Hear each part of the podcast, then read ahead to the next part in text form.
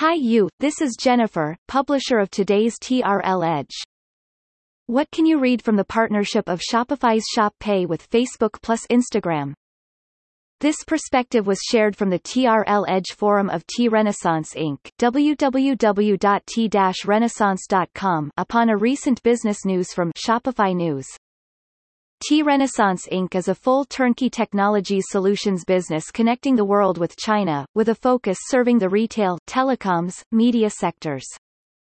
Will Shopify's Shop Pay become the next Alipay? We believe a highly likely yes.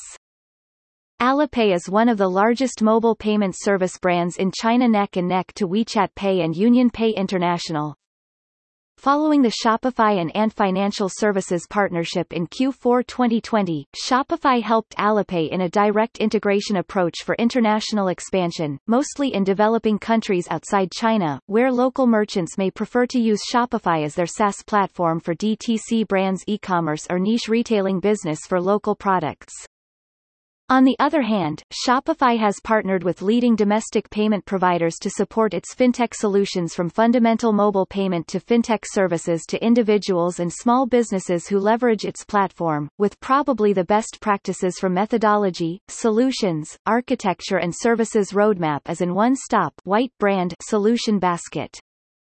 Similar to WeChat Pay's influence of 1.2 plus billion Chinese that live on WeChat, the Shop Pay partnership with Facebook plus Instagram opens new opportunities to Shop Pay's next growth curve as the new payment collection and fintech service brand establishes market share.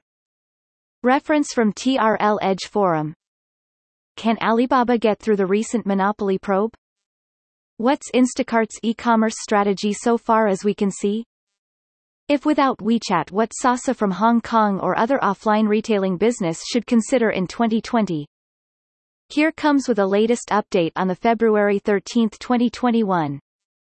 After Shop Pay to be integrated with Facebook Marketplace and Instagram, the combination of Facebook, Instagram plus Shopify plus ShopPay would be highly similar to Alibaba plus Ant Finance, or the even more powerful combination of WeChat and non-Alibaba ecosystem business plus WeChat Pay in a more open way.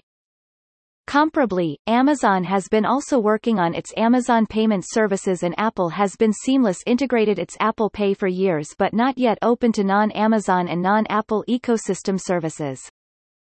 Union Pay International, Visa, MasterCard are also not staying idle watching the existing payment market share are just being penetrated promptly from the mobile digital. Moguls in the past decade plus, not to mention the established PayPal service in the Western world, unicorns like Stripe and Square in fast growth in the past years. The war in the global payment has probably one of the most interesting, money-burning, dynamic, winner-takes-all domain after social media.